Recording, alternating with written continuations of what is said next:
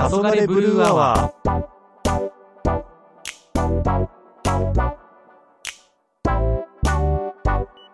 今日もこれから収録始めていきたいと思います。よろしくお願いいたします。よろしくお願いします。なんかそういえばまた自己紹介忘れてたね。あ、そうね。じゃあ私から、その前に今回、はい、これはもう5回目 ?6 回目ですか？一応予定としては5回目ですね。なるほど。じゃあ、懲りもせずに5回目を放送したいと思います。黒酢バイオレットゾゾエでございます、はい。よろしくお願いいたします。よろしくお願いします。みそじプラス20歳のカントリーと申します。よろしくお願いします。どうも、よろしくお願いします。はい、お願いします。どっかからパクったね。どっかからパクったキャッチフレーズで。そう。パクったんじゃなくて、オマージュってことでお願いします。あ、すごい、綺麗な言葉を使いよった。は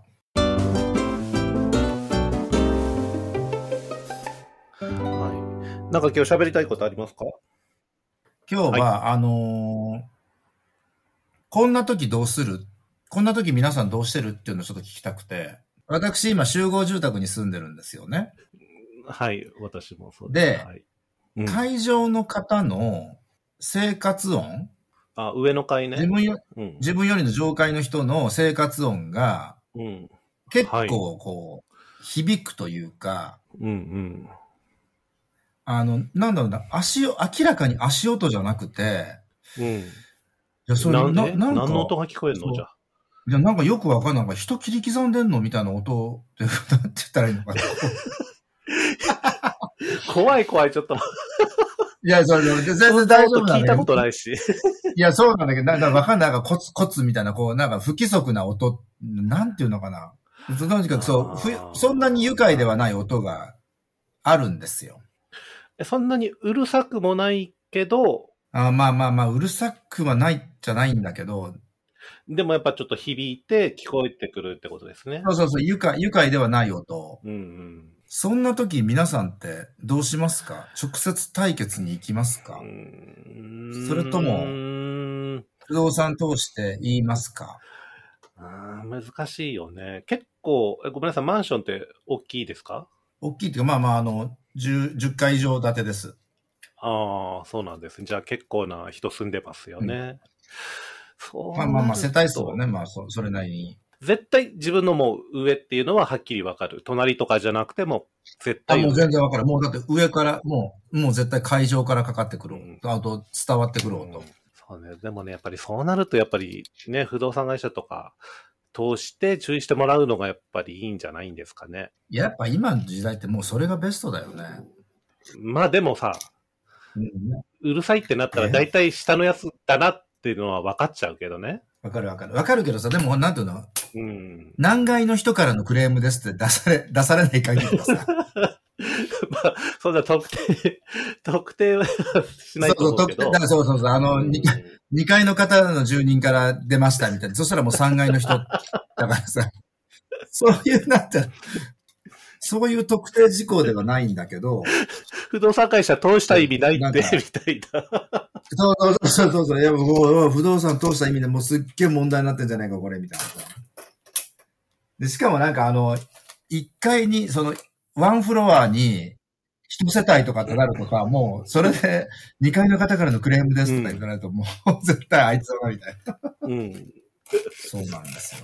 まあ当たり前なんだけど、やっぱ不動産屋通すよね。まあそんなね、まあバレるのはまあね、稀だとして、まあそれだとしてもやっぱ直接ね、うん、言うのは、やっぱりどうしてもね、この先も多分ね、顔合わせるようになるかもしれないと思うので。わかる。そりゃそうだわ。今ってもう、その通りです。なんて言うんだろう、何に対してももう直接やり合わない方がいい時代にもなってきてるじゃないですか。そうだよね。例えばね、ちょっとね、お店のとかでね、トラブルとかあったとしても、やっぱり店員さん、ちょっと巻き込んだ方が、うん、そうだよね。もう絶対直接対決はやめた方がいいよね。やめた方がいいね、今の時代はね。まあ自分もともと対決はしない方なんで。あれだ、もともとしないもんね。私、昭和釜だからさ、血の気が多いからさ、ほんと言っちゃうわけよ。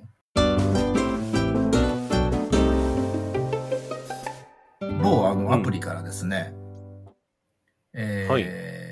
なんだっけ、パーソナルトレーニングもやってますみたいな人に自分からアクションを起こしたの。ああ、某アプリね。そうそうそうそう。某マッチングアプリで、こんなこともやってますみたいな、興味がある方はみたいなこと書いてたから、はいはい。私からこうアプローチしたんですよ。その人は何、トレーナーをやってる方。トレーナー。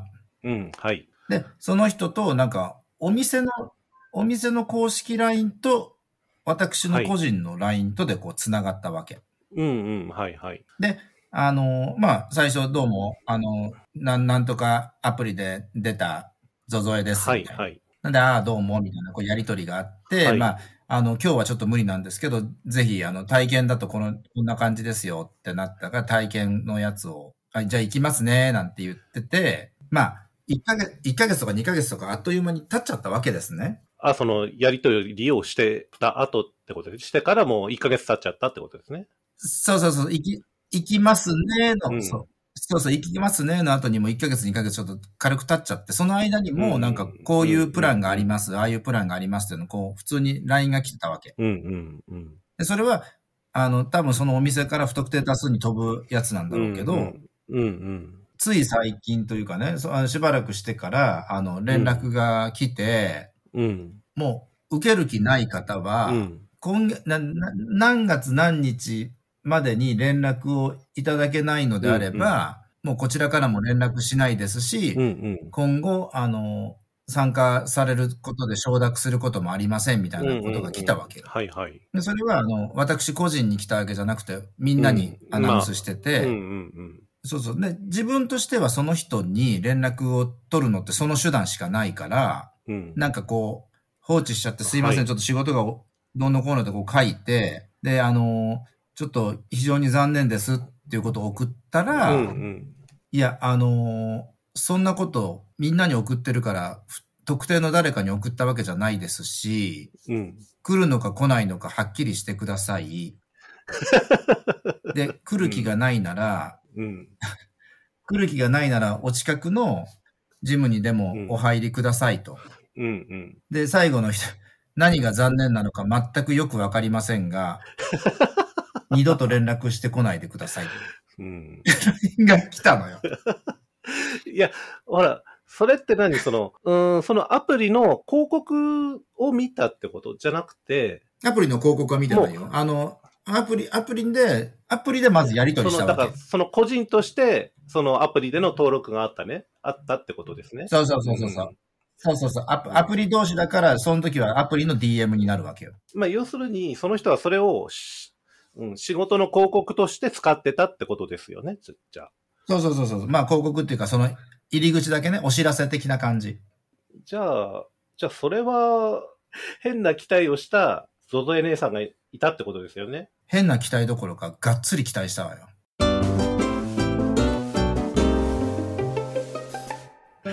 そりゃダメでしょ。どっちが？いや、そりゃゾゾエ姉さんがダメでしょ。あ、そうなのね。と自分は思うけどね。まあ、そういう、アプリをその広告として使うのはもちろんいけないけど、でもまあ簡単に人を引っ張ってこれるから。そうなのね。ね、そういうふうにちょっと体出して引っかかった人をこうジムに引き込むっていう戦略だったわけですよ。そう。まんまとあわよくばと思ったけど、向こうは本気でトレーニングしたい人を探してたってことですよね。そう。じゃあもうそれは別にプロとして仕事としてるからやってるからいいんだけれども、じゃあ自分が何が言いたいかっていうと、はい、うん。こっちは、その方に対しては、その LINE でしか方法がないじゃない。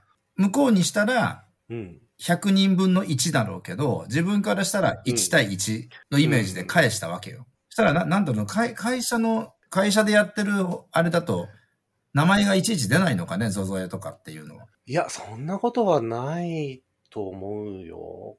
会社の公式の LINE でも。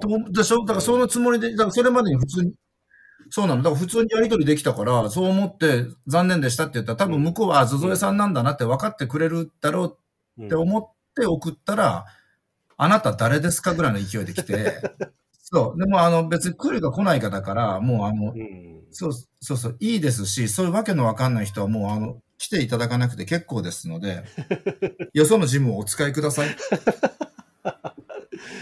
まあね、とっととこう、ふるいにかけて、来るか来ないか。叩きつけられたわけよね。来るか来ないかをもうはっきりさせたかったですね。そうそうそう。あなたがどなたでもいい。そういうことよ。あなたがどなたでももういいのよって、来るの来ないのって、もうだったらもうそれでいいわよっていうのがもう文章にズバってきて、恐ろしいやねーと思う。そうなの。だからあなたならどうするって、そう。ちょっと面白いでしょ。面白いけど、でもまあね、お友達がこう引っかかったロマンス詐欺じゃなくてよかったですね。そうね。詐欺といえば私別のやつ引っかかってるから。私のテーマはもう結構ですよ。まあね、こういう年代の二人がやってるんで、この前、その他のポッドキャストさんとかを聞いてて、やっぱりうちらにしかね、できない話とかをした方がやっぱ面白いんじゃないのかなと思ったのね。うん、まあ、昭和時代の懐かしかったあれみたいな感じで、うん、昭和時代の懐かしいやつを、あったよね、あれみたいな感じでちょっと喋ったら面白いんじゃないのかなと思ったんですよ。はい。ちょっと一コーナーとして、はいはいはいはい。毎週じゃなくてもいいんですけど、今はなき懐かしいあれみたいな、ね、いろいろある。まあほら、お菓子だったりアイドルだったりドラマだったり、もう話は尽きないじゃないですか、それをねちょっと小ネタとして話していくのどうかなと思ったんですよ。でまあとりあえず初回として、はい、先日ちょっと話した自分の声をちょっと聞くにあたって、多分、こうやって自分の声聞くのって、カセットテープで録音してた時以降ってそんなに聞いてないよねと思って、聞いてない。カセットテープね、ずっと聞いてると伸びるやつね。そうもうすごい伸びるやつでしょ、伸びるやつって。それは多分保存状態が悪いからじゃないの。なんか車の中に置いたりしていや違うよ。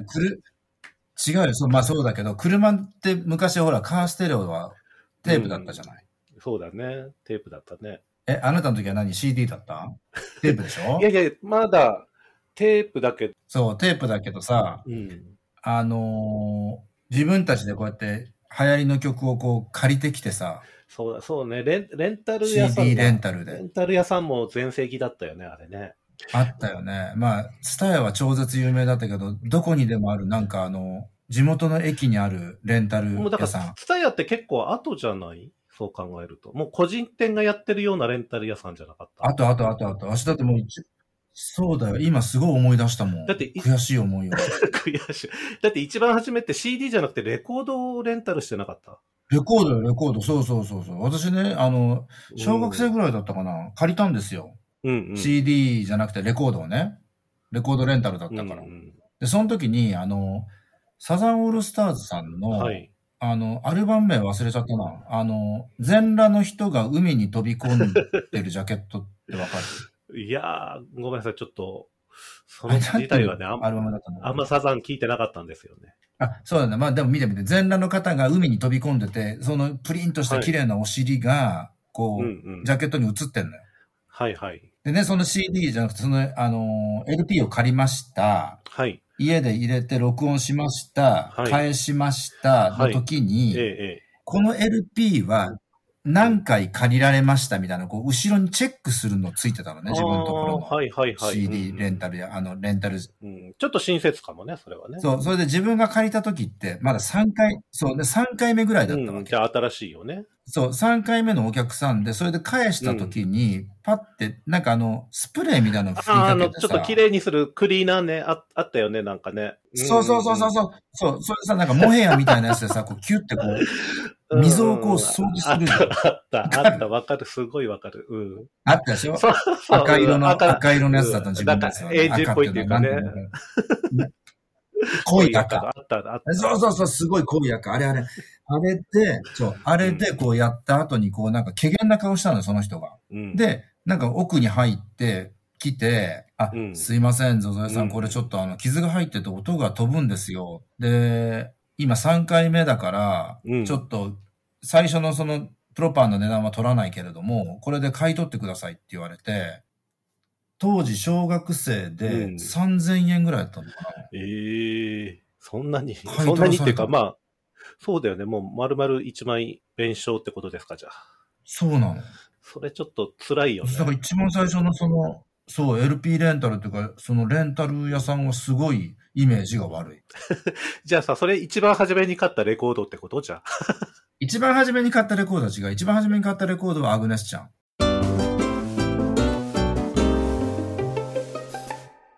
そう、だからそんなね、イメージがあって、辛い思い出、今思い出さされたわよ、あんたのせいで。私のせいですか。あんたのせいは、なんか昭和のこんなことなんて言うから、辛い思い出が出てきたじゃないの。有名人ちょうだいよ。もっと楽しい話をするはずだったのに、嫌な思いを思い出させてしまって。めちゃめちゃ暗い話になったの。すいません、もう。なんかさ、でもなんか良かったよね。良かったよねってこのなんていうのかな、苦労があるじゃん。今だと取りに行ってダウンロードして秒で終わるじゃない。うんうんうん。そうね、ネットでね、もう家から出なくてできるからね。そうなの。で小遣いをもらってその小遣いの中で借りてこなきゃいけないから、うんうん、そんなにバカほど借りれないじゃん。そうだよね。うん、でも聞きたいし、もうなんか。うんちょっとこう好きな人のためにさ、その人の好きな曲こう、好きだろうなって思うような曲をさ、自分でこうリストアップしてさ、カセット作ってあげたりさ、うん、そう、あとカセットテープって言えばさ、背拍子のとこにさ、レタリングしなかった、はい、した。ね、順番でこう、アルファベットこう、曲名書いて。こすってさ、そう。じゃあ、なんか、やった。ブルーハーツ。なんかシールとかあったりとか。そう、もう、なんか絵が足りねえよ、一個足りねえとかさ。すごいなんか変なスペルとか書いてて、これなんて読むのみたいな。サマーだけど、みたいな。ちょっとなんか、ペルおかしくないみたいな。懐かしいね、もうなんかもう、ボーイの O ってないよ、この O のこのスラッシュねえじゃん、みたいなさ。いや、わかる。なんか手作り感があったよね、昭和はね。ほんと手作り感あったね。だからカセットテープもそうだけど、その後の MD も手作りだったじゃない。ああ、私残念ながらね、MD の世代はちょっと被ってないんですよ。何被ってないって何どういうこと？ MD を使ったことないってこと？いやいや、使ったことあるよ。使ったことあるけれども、あれに別になんていうの、音を入れたりとかっていう行為はもうしなかった。じゃあ何も MD で売ってるやつを買ってきて聞いてたってことか、CD にして、CD をレンタルして、例えばこう聞いてた。そう、CD をそのまま聞いてたってことか、じゃあ。CD プレイ、ウォークマン、CD ウォークマンで。そう。いや、CD ウォークマンじゃなかったと思う。なんだったかな。カーステだったと思う。でもほら CD ってちょっと音飛びしやすかったじゃん。すごいしたよ。最初の頃の CD なんてさ、なんていうの、ちょっとの段差あるじゃん。コンビニに入るとこの段。うん。あそこでドンってなったらもう、ブルンってまた元に戻ってた。そうだね。昔のって本当に振動に弱かったよね。超絶弱かった。今の振動も何も、今はまあそんな別にね、飛ばすから音も関係ないんだけどさ。もうあの時は入れて、さあちょっと、この段で飛ぶのみたいな。そうだね、CD も結構懐かしいよね。だってカーステレオでもさ CD チェンジャーとか結構俺の何枚 CD 入るんだぜみたいなさ10枚入るやつとかさあったよね。あった。自分何枚入れたかな。自分でそう CD チェンジャーだった。だから MD は聞かなかったわ。うん。多分ね MD はねもう学生じゃなくて時間がなかった時だと思う。そんなに。そうだよね。自分 MD が流行ったのが高校生の時だったんで。そのやっぱ自転車で通勤するときにその作った MD を聞きながら通学してたっていうのがあるんで、ね、すごい思い出に残ってる。高校から通勤とかやめてくれる。通勤じゃない通学です。高校から通勤ってどんだけ苦学生はあんた怖いと思う。新聞配達です。新聞配達してたから。してたんです。そう。してないけど。うちの家は。うちの家は貧乏で新人配達をしてたんです。私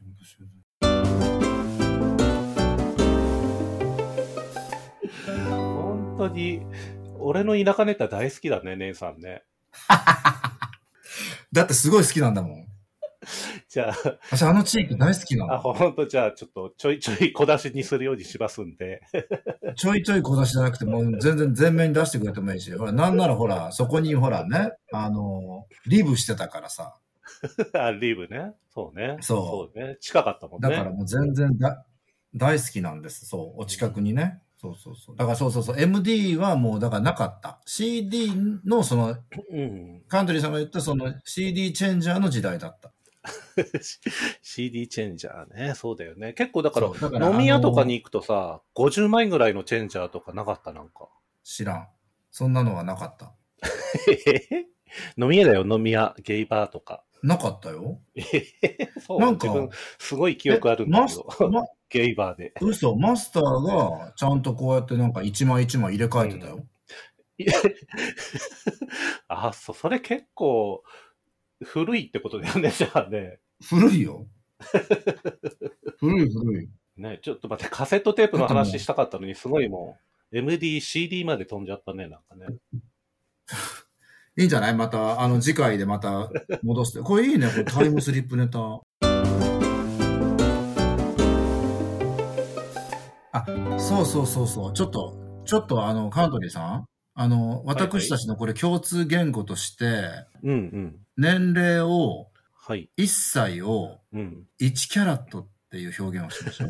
1キャラットですか？1キャラット。だからあなたと私は5キャラット。か6キャラット輝きが違う、あ、じゃあ自分ちょっと輝き負けてるんですね。じゃあ私が強年にならない限りね、勝てないので今5キャラットの差があるってことですか？4キャラット何キャラットか忘れたけど、でもそう、まあ、1や2のキャラットの数ではない。わかりました。じゃあキャラットでいきますか。じゃあもう我々の共通言語、年齢は、1歳は1キャラットで、もしリスナーさんができた場合、年齢をおっしゃっていただくときは、もうキャラットで教えてくださいと。わかりました。はい。じゃあ、お便りこれからいただく方も、あなた何キャラットですかってことで。そう。もしね、年齢をキャラットでいただくと。そう、年齢をお話しいただけるときはもうキャラットで、もうこれ共通言語でいきましょう。ね、なんか、だんだんこう方向性も決まってきたようで、楽しくなってきましたね。よろしかったでしょうか。その変な今日はこの辺でよろしかったでしょうか。すごいね。ああ、もう頭痛が痛いっていうのがこっちは腹痛が痛いわ本当に。じゃあそんなわけで、ね、もう縁も竹縄ってことでこの辺で締めましょうか。もうそろそろ本当に締めないと明日の仕事に影響しますので、私の場合は。じゃあまあ影響が出ます。わかりました、はい。今回もじゃあこの辺で、はい、じゃあ失礼します。今回はソゾエ姉さんお願いしていいですか？はい。じゃあだんだんとねこう方向性も決まりながら楽しくおかしく時に真面目にやっていきたいと思います。今夜もお届けしました。今夜かどうかわかんないけど、はい、今回もお届けしました。クローズバイオレットゾゾエとカントリーでした。それではまた。ありがとうございました。ありがとうございました。さよなら。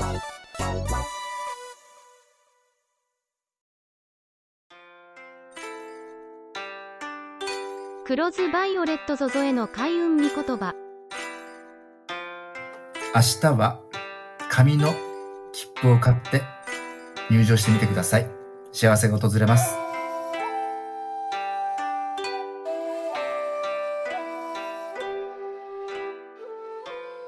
次の一粒万倍日は8月10日です。